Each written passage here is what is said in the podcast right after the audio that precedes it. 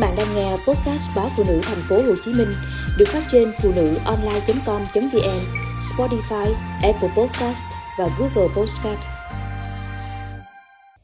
Mẹ già ngồi cửa ngóng chờ con. Chiều muộn tôi đi làm về, qua nhà hàng xóm tự nhiên tôi đánh mắt vào. Trong khoảng sân nhỏ dưới gốc cây vú sữa già, bà ngồi một mình lặng lẽ. Hình ảnh ấy tự nhiên khiến lòng tôi trào lên một cảm xúc khó tả.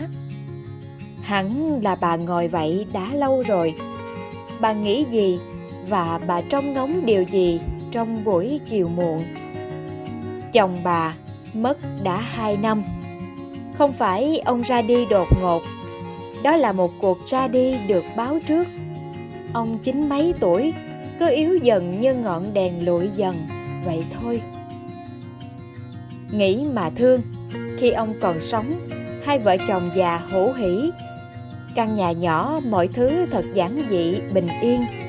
Tuổi già mà, có nhu cầu gì nhiều nhặn đâu. Năm người con của bà, người ở xa, người ở gần. Hai người con trai lập nghiệp ở tận tây nguyên xa lơ xa lắc một năm cùng lắm về thăm mẹ được đôi lần, rồi lại tất bật trở lại với mưu sinh. Hai người con gái ở gần còn bận biệu với trăm thứ bà dằn của cuộc sống. Chỉ tối muộn mới có thể vào ngủ cùng mẹ cho yên lòng. Nhiều lần tôi thấy bà xua tay, không phải vào ngủ cùng mẹ đâu, mẹ không sao mà. Chị con gái bà thì yên lặng. Tất nhiên bình thường thì không sao, nhưng mẹ già tuổi tám mươi mấy rồi, đêm hôm trái gió trở trời thì sao? Họ cứ thay nhau như vậy, khi là con, khi là cháu. Có rủ rê cỡ nào bà cũng không rời nhà nổi một ngày. Bà nói với tôi, bàn thờ ông ở đây, thì bà ở đây, tụi nó còn có cuộc sống của tụi nó ở cùng sao được.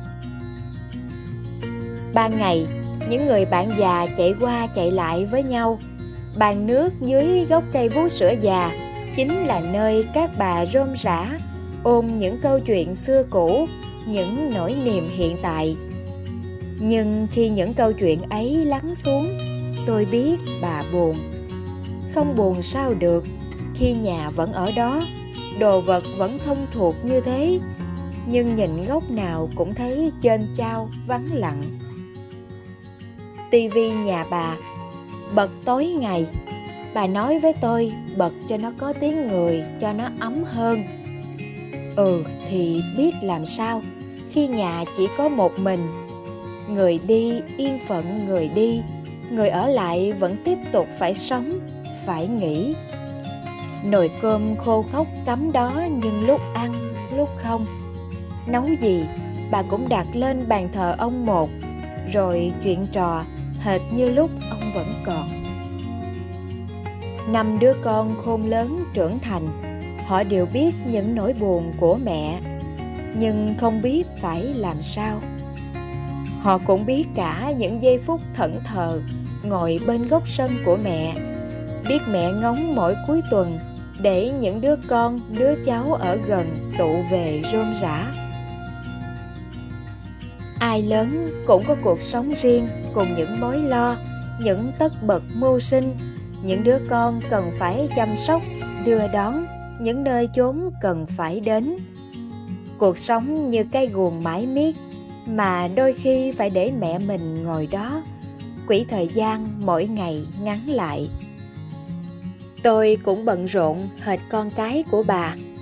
Cuối tuần mới có thể về thăm ba mẹ đẻ, ba mẹ chồng mà cuộc về nào cũng linh đình ăn uống. Bao nhiêu món ngon nhất ba mẹ dành dụm chờ con cháu, rồi lủi củi gói gói ghém ghém cho các con mang đi. Dặn dò điều nọ điều kia không ngớt. Chúng tôi thì vô tâm, luôn thắc mắc sao ba mẹ nói nhiều, sao những chuyện cũ kỹ ba mẹ nhắc hoài không chán. Sao ba mẹ cứ coi những đứa con ngoài 30 như những đứa trẻ mới lớn. Và tôi, cũng như những đứa trẻ con vô tâm nhất, biết ba mẹ già vui với điều gì nhất, nhưng không xếp nó lên ưu tiên đầu. Cha mẹ già mong muốn gì? Hẳn câu trả lời thì ba mẹ nào cũng như nhau, muốn con vui vẻ, khỏe mạnh, hạnh phúc nhưng đó đâu phải là điều mong muốn cho bản thân ba mẹ, mà vẫn hướng về các con, cho con. Cha mẹ tôi thật sự mong muốn gì cho bản thân ông bà? Bà hàng xóm nhà tôi mong muốn gì? Hẳn họ đều mong cuối tuần để được nhìn con cháu tụ về rộn ràng nhà cửa. Vào cuối ngày nghỉ, khi con cháu tạm biệt nỗi lòng mẹ cha trống hơ, trống hết như căn nhà. Một chu kỳ tựa cửa ngóng đợi con lại bắt đầu. Ngoài kia, biết bao nhiêu hào nhoáng lung linh. Ngoài kia, người ta vẫn chạy theo những mục đích cuộc đời. Bao mộng ước mỹ miều to lớn, nhưng ở góc sân này bậu cửa này, với cha mẹ già mong ước có khi chỉ là một cuộc điện thoại hỏi thăm. Một buổi cháu con ngồi nghe kể những câu chuyện cũ kỹ. Nhỏ bé vậy thôi.